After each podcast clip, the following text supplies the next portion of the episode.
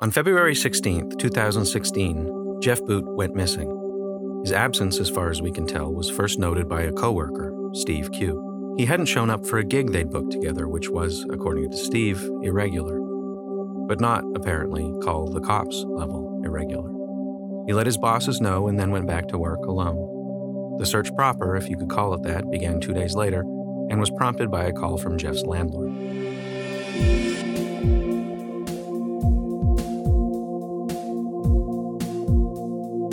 Eventually, the police found Jeff Boot's body lying at the bottom of a concrete culvert. Someone killed him. No one knows who or why, and no one seems to care. Except me. I'm Mike Collingwood, and you're listening to Who Killed Jeff Boot. Okay, so I'm getting out of my car now. I guess I'm gonna die. If I left my computer on, all of the pictures of women in leotards is to do with leotard research. I'm interested in leotard history, different leotard issues. Hey, Essa, you coming or not, Vato? One sec. In the 18 months I've spent investigating Jeff Boot's death, I've spent a not insignificant amount of time thinking about the 2 days between Steve noting Jeff's absence to HBC Brass and the police beginning their so-called search. What did Steve feel then? Did he try and reach Jeff? Did he wonder and worry? And did he fail to reach him and want to escalate? Was he afraid to? I have a memory, one I've returned to again and again.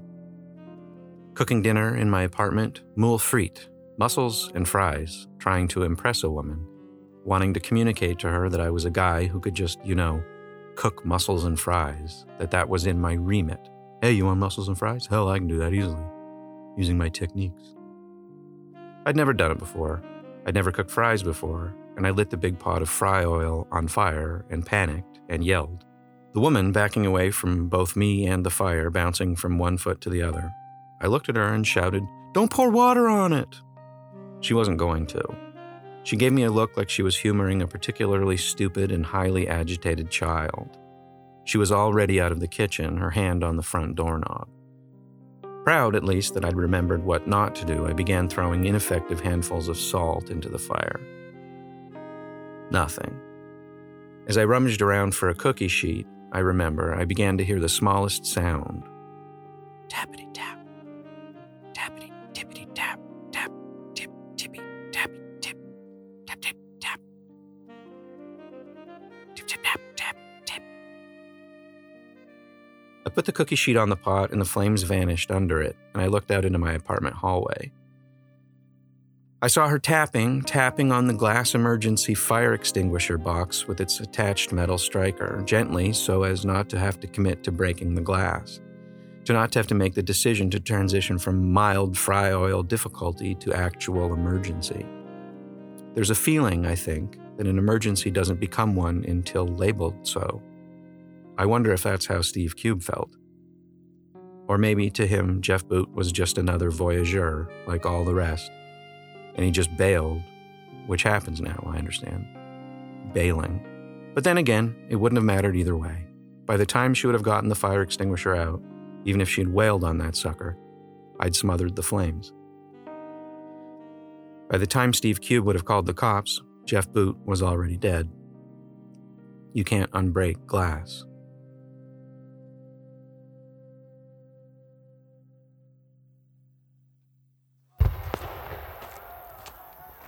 So can I just leave my car there? Yeah, it's fine, Vato. Nobody's gonna fuck with your ride, man. Once HR gets you onboarded, you'll get a parking pass, and then you can use one of the lots in the back. HR? Got to talk to HR, Vato. You're here to work, right? Yeah, right. My name's Sheldon, dog. By the way. A pleasure, Sheldon, dog. I'm Mike. It's just Sheldon, Vato. Yeah, you fucking with me. Hang tight, SA. I'll let him know you're here. The first real lead I'd gotten had taken me to Thompson Basketball Manufactory, I'd come intending to discuss my unhappiness with one of their basketballs, which had blown up under what I considered fairly normal-ish basketball circumstances. It took some work to find it, but that didn't raise any suspicions with me. I think factories are one of those, if you need to know where it is, you'll know where it is, types of places.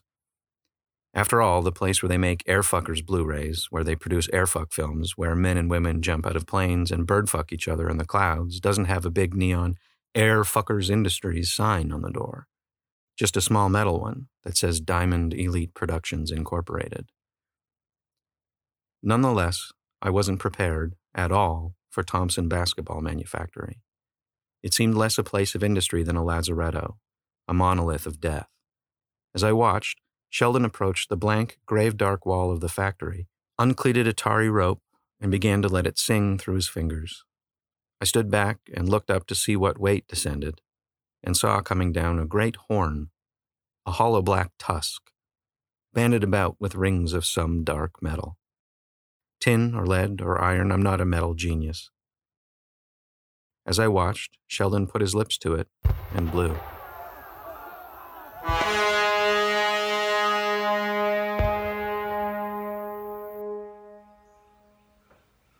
Damn, that shit loud as fuck, right? Okay, you good from here, S.A. I'll catch you later. Okay. Sheldon, man or apparition, who had strode silently to greet me when I'd arrived, pointed to a blank, black space on the featureless factory wall and then vanished. In retrospect, I think he went back behind the corpse shed to smoke, but at the time, my attention was so riveted to that black, grumbling wall that I must have just not noticed him leaving. As I watched, a blindingly white crack appeared in the factory's facade, and the wall rapidly resolved itself into a door.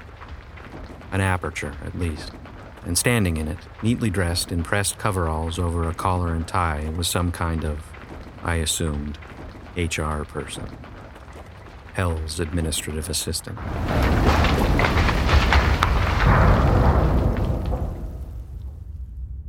Hi, I'm Devon.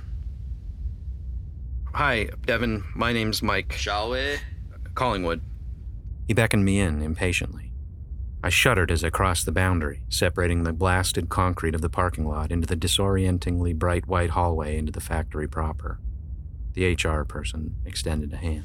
I'm HR. I'm somehow all of HR until Marge gets back from Costa del Sol. God, what I wouldn't give her a margarita right now.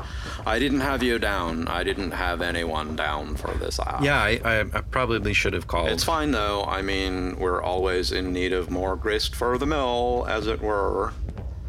Especially since the copier sabotage gambit reprisals. Ah, here we are. Come on in. Have a seat. Thanks. You're here for, I assume, labor? Not management? I mean, I don't mean anything by it. I'm neutral, you understand. Neutral. HR is neutral. Neutral, neutral. All incoming workers are distributed fairly. It's just because you don't have a briefcase. Oh, right. Of course. I didn't think you meant anything by it. I'm, like you said, labor. Right. You can start right now, I assume. We've still got Peacehorn for another probably 5, so you can get down to the lockers and get dressed before it all starts up again. I'll follow up with the paperwork in the morning. It'll be fine. I'm tempted now in putting together these recordings and narrating my own life as I'm doing to try and inject that moment with some gravitas, to imply I considered, to imply I even noticed that I'd gone from boy detective to undercover secret agent. But that would be wrong. I hadn't. I just let myself be pulled along. I could flatter myself in a charming, small way and even imply that I played dumb and let myself be shepherded to the locker room as some kind of instinctive detectivish pose of brainless simplicity. Say I'd had a hunch. Say I had a gut feeling. But in truth, the only gut feeling I had was diarrhea. I was just brainless, struck dumb by Devon and his sparkling white office, featureless save for 2 basketballs on plinths, one marked labor and one marked management. See, kid, it ain't enough to be good. You also gotta be lucky. Not like this poor son of a gun. Wow. As I looked around the dark labor locker room, holding a folded coverall, I did not remember Detective Sharp's number 5 maxim. That would come later. So I guess I work here now. Hey, how's it going? Oh, hey, hi. Can I just put my... New guy, you come into the peace horn just now. Yeah. Yeah, put your shit in there. Yeah, it's fine. That used to be Mellish's, but he caught it by the microwave, the dirty fuckers. Oh, okay. Should I... You better hurry up. I'm Mike Collingwood. I'm Caparzo. Esterhazy sent me to come get you, take you to Bladder 9. But beat your fucking feet already. Your pecker's pink, same as your face. I've seen all of them. Any hesitancy I had getting naked evaporated in the face of Caparzo's odd-seeming intensity. My pecker was as pink as my face. He was right, and if there was anything strange about it, Caparzo didn't mention it as I slipped into my new Thompson labor coverall. He walked me to my station, Bladder 9, and gave me a quick rundown. I was to take bladders, the black vulcanized rubber spheres that hold the air inside a basketball, and test that there were no gross irregularities. I was to take a bladder from a bin, inflate it to 4 psi, which happened inside a spherical, clear plexiglass chamber that would, in theory, reveal the oddness of, say, an ovoid bladder. And if it was good, I would put it in another bin. If I rejected it, it was to be put in a third.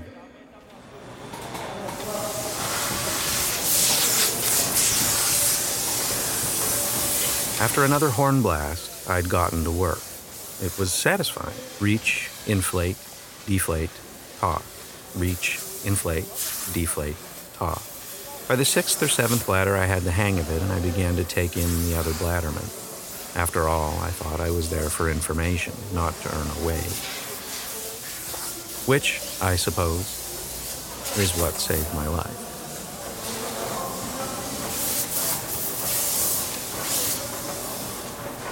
Hey, this is kind of fun. This is kind of fun. It's my first day. You guys are so fast with the bladders.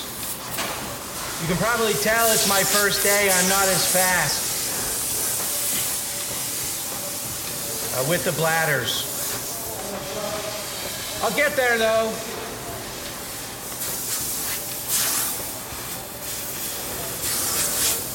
Oh, this is cool. It's got an auto shut-off. I didn't realize that. That's cool. Another great Thompson basketball bladder for the bin. Approved! Anyway. So what do you do when it doesn't shut off automatically? Yo.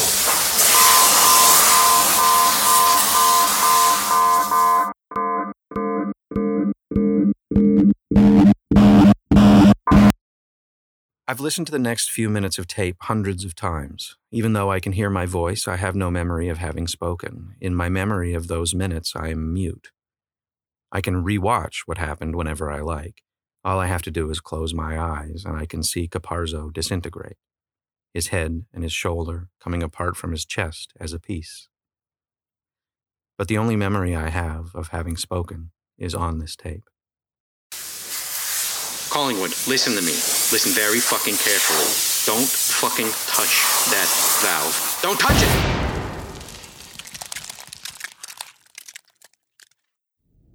Caparzo! Pick up his arm. Grab the new guy. Fuck!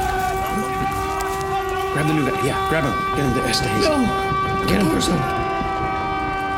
Oh my god. Caparzo. Oh, my God. It's all right, pal. We're getting you to the medic. Jones, put 2 hot ones through marketing window. Cover us. On it. Caparzo. He's gone, pal. He's gone. Caparzo. Jones, 2 more. McElhenney, grab this guy's other arm. We gotta get him to Esterhazy.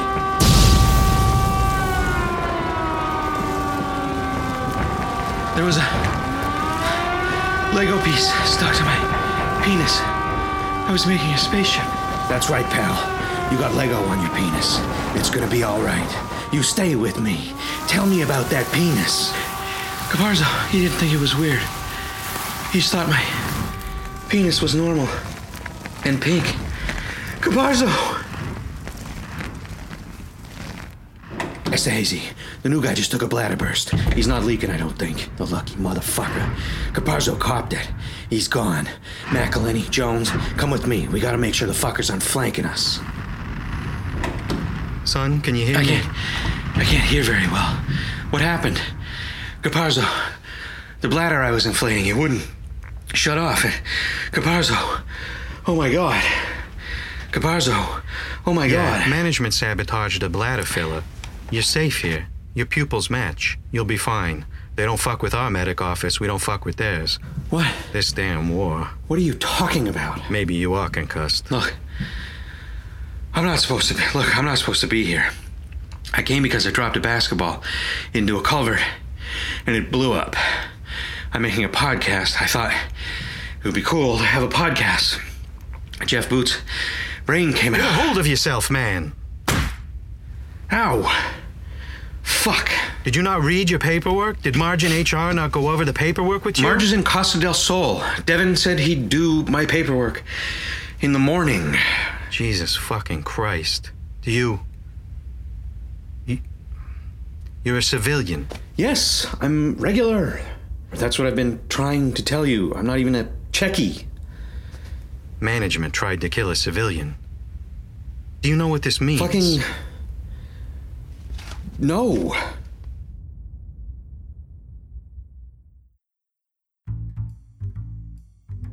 I'd come to understand, and quick. Esterhazy explained. In following a clue related to Jeff Boot, I'd walked into a protracted war inside the Thompson Basketball Manufactory, between labor and management, between owner Earl Thompson and the shop steward Bert Hospodar and their armies.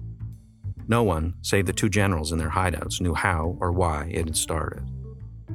But it didn't look like it was going to end anytime soon. The soldiers, managers and leather darners, died or were maimed, and according to Esterhazy, as long as equal numbers from each side were liquidated, it was a good place to work. He explained that the place was always fully staffed by workers recruited by temp agency staff and MBA program faculty that could recognize a certain look in the eye and were happy to take a referral fee. Wages were high and benefits comprehensive and life insurance paid out pronto. If you got an arm blown off, you'd wake up with a Rolex on your wrist. The one you had left, anyway. Esterhazy was an IT grunt who had come by his work as a medic honestly, through a lot of Googling.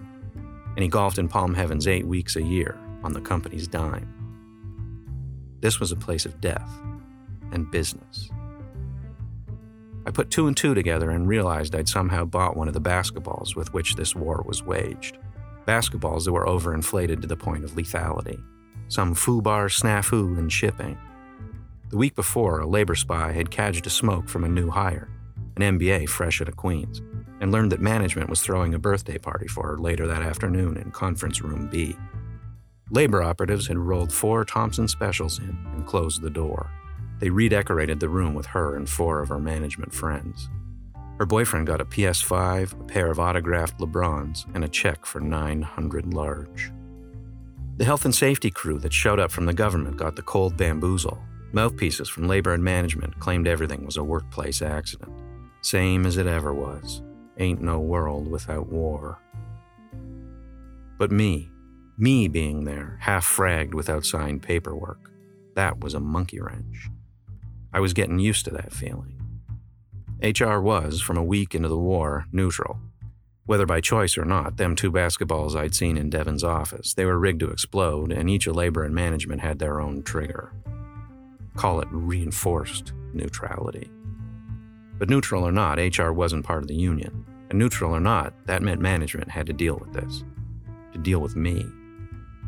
This had never happened before. This was a real fuck-up. To hear Esterhazy tell it, this was also an opportunity. This could get Thompson to come out of whatever office he was hiding in. This was a real problem for management. This was a chance to end the war forever. Which is how I ended up face-to-face with Thompson Basketball Manufactory's head cheese, Earl Thompson, with a screw-filled micro-dunker-type kid's basketball grenade taped up under my armpit. Now I was the monkey wrench. Why your dick so small? 'Cause the bitch gave you blue balls. Hello, please come in. Have a seat. Hang on, let me get that. 'Cause the bitch gave you blue balls. So, can I get you a drink? Sure. HR is 9 miles up my ass about liquor on the premises, but I think you'd agree they have other things to worry about today. Joanna, get this man a drink. The Macallan 18. Thanks. Wow. It's, peaty. So anyway, you go ahead. Okay.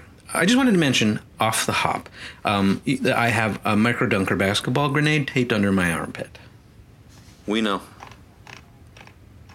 Oh, okay. I'm not here to kill you. This we also know. Joanna, if you would be so good as to relieve this man of his micro-dunker. Oh, yeah, okay. We know a third thing, too. Thanks. You hear about Jeff Boot. That's right. My basketball exploded. I can't help you with right now. Okay. I've got a war to win. If we can get our hands on that motherfucker Hospodar, this whole thing would be over in the time it takes me to wring a fucking neck. The things I could do if I could just run a business without guts and brains and balls flying through the fucking air. That sounds rough. Can I ask you something? You've got enough money coming in, obviously, right? To pay both sides of the war. Yeah, the Raptors win was big for us. Why is the war? That is an old question. Joanna, would you please go and get ready? Yeah, scooch your little badooch, please and thank you. My assistant, more than that really, my right hand. Studied at the U of T Toulouse School of Business. Smart as a whip. So, you asked me, what happened? No one over there knows. No one over here knows. But I figure I can tell you. You're a civilian. I don't prefer to talk about it, but I figure I do owe you something for, trying to kill you on the bladder station. I'll put it to you simply. Bert Hospodar. Union man, shop steward, collective values. One hand reaches down, the other hand reaches up. They clasp each other in that grasp of brotherhood, and the guy on the top lifts the bottom guy, all that bullshit. Anyways, a man of beliefs, right? I haven't met him. Of course not. No one over there has except Esterhazy. Hospodar's holed up over there in the manufacturing side like a rat.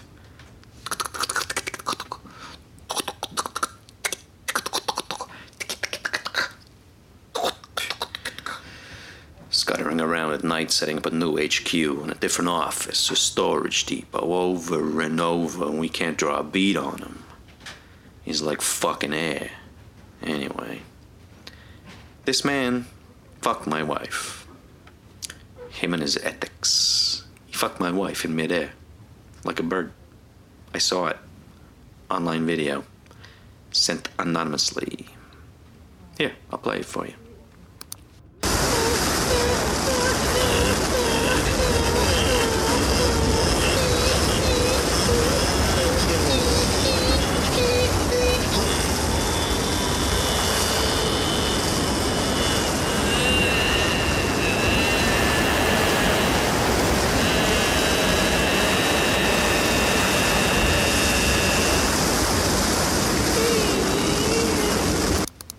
That was Bert Hospodar flying through the air, fucking my beautiful, beautiful wife.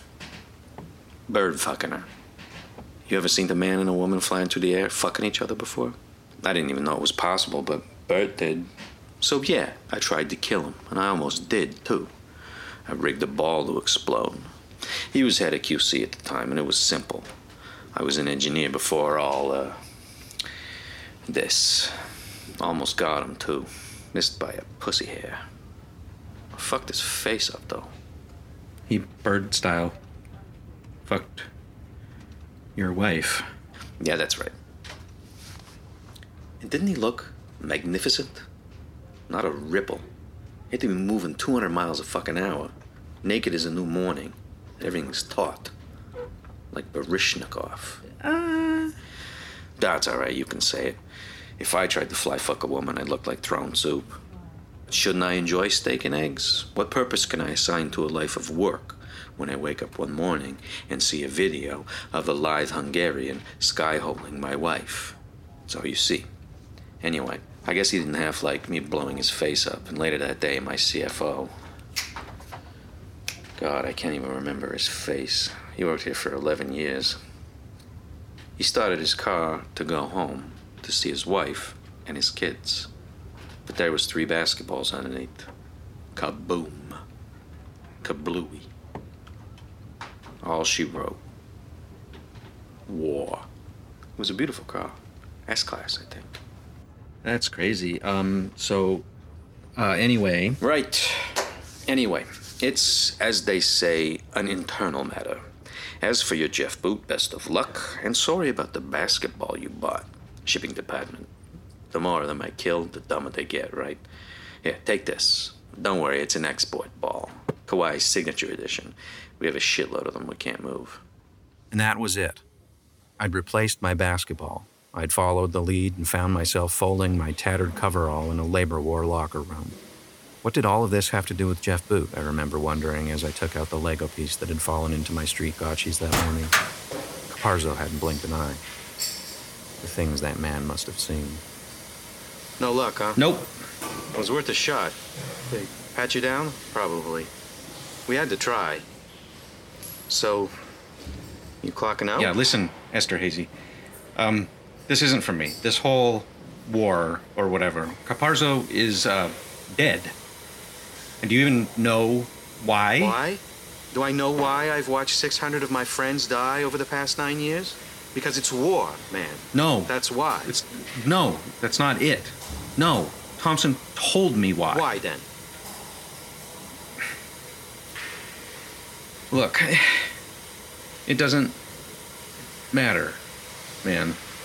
The reason why never matters. You've been kind to me. Thank you.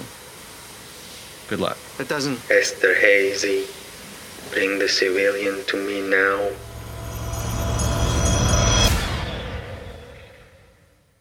To see the look on Esterhazy's face, folks didn't hear Hospodar's voice too often around that factory. He looked at a speaker in the ceiling and then at me and took a rag out of his pocket and held it to me. Part of me wanted to just leave, to take my export Kawhi signature ball on clock out and go home. I was sick of being other people's monkey wrench, sick of being used, sick of being a civilian, a nameless piece being moved around a board in a game whose rules I didn't understand. I thought about my apartment, my single dad, divorced guy apartment, and I thought about all the choices I could make, an infinity of them. I could eat candy for breakfast, lunch, and dinner. I could put a 65-inch TV on the ceiling and watch people birdfuck each other all night and eat candy. But the choices that matter, the real ones, I thought, I didn't get to make those. Jeff Boot didn't get to choose not to fly, falling, not fucking, to his death. And someone was going to have to pay for that. I took the rag, tied it around my eyes, and off I went to meet Hospodar.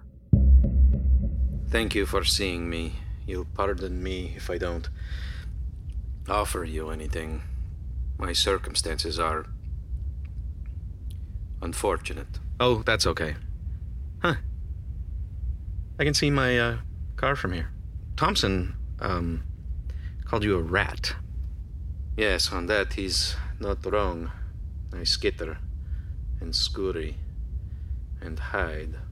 The janitorial staff moved my few things to a new place, here or there. Every night I sleep under a new machine. This damn war, right? I want it over. I know we cannot win. They are too powerful. This sending you in with a microdunker, I apologize. This would never have worked, but... Esterhazy, he is, how do you say it, a true believer. And you are not. A man tried to kill me, the man I work for 10 years. He maims my face. What should I do, lie down? No, I fight back. My men, they see what he do, and they fight back. We kill them. My father, Gregory, he said, Bert, you will see, you will be forced to take many things. A horse may kick your cousin in the head and retard her. Your mother, she gets spiders on her brain. What are you going to do? Nothing. You take it. Horses kick and spiders crowl. But you cannot take a man to spit on you. You must kill him. And then he wave a sword around his head and screech and dance around. It was this whole big, dramatic, big deal. He was crazy. My uncle said he ate the guy in 1937. Whole guy over 6 months. But I remember what he said. I have been spit on. And this I cannot take. You did fuck his wife, though. That's kind of, spitty. Action-wise. Rather than a horse kick type of action. Kind of deal. Yes, this old lie. Mike, I say as a man to you, I never fuck any wife. Mr. Hospodar, look, I don't have any skin in this war. I don't care who wins. I just want to go home, but I saw it. What are you talking? He showed me a video of you fucking his wife. Nonsense. I saw it. He had a picture of her on his desk. You were fucking her bird style, flying through the air. Caw. Caw. Eagle screech. Eagle screech. It was actually kind of beautiful. Flying through the air. Flying through the air. No, no, it cannot be true. Uh-huh. Unless, after all this time. From where did you get that ball? What is that noise? I'll have to narrate the next few moments, as the silence I captured on tape will not tell the tale. Hospodar looking at the export ball in my lap and getting up from his chair. Me looking at the ceiling, trying to locate the noise I'd been hearing, like someone dragging garbage through a pipe. Hospodar putting a finger to his lips, pointing to the ceiling, then at the ball. I look at the ball and notice the Kawhi logo. Thick. Pasted on. I peel the edge back. Underneath, I find some kind of device. Thin, top-of-the-line tech. A tracking device. I'd led them right to him. Always somebody's damn monkey wrench. I stand up and see Hospodar pull a screwdriver out of a coverall pocket and open a ventilation panel in the ceiling. It swings down. We both see the face of Joanna, Thompson's right hand. She'd poured me scotch. She's got a basketball. Hospodar looks away. He somehow looks away. He looks at me, and he speaks. Mike, you must find the photographer. Portland! For management!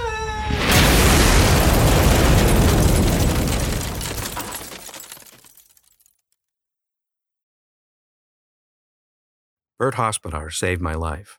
I let myself be used by Earl Thompson. I took his story and his basketball and led them right to him, and the last thing he ever did after that was save my life. As Joanna dropped that ball, full of incipient chaos, Bert Hospodar pushed me. I hit the window hard enough to break it, I remember that. But the force that blossomed out of Joanna's drop ball pushed me through it, out into the air, surrounded by twinkling beautiful glass and hungry fire. Onto the tarmac below, where I'd slid, smoking, to a stop. I'd scraped my penis even pinker. I looked back up at that broken window, now truly a portal into a fiery hell, and thanked Bert Hospodar. Because he didn't just save my life, he gave me a clue. I needed to find the photographer. I needed to find Portland. Please tune in 2 weeks for episode 3 of Who Killed Jeff Boot.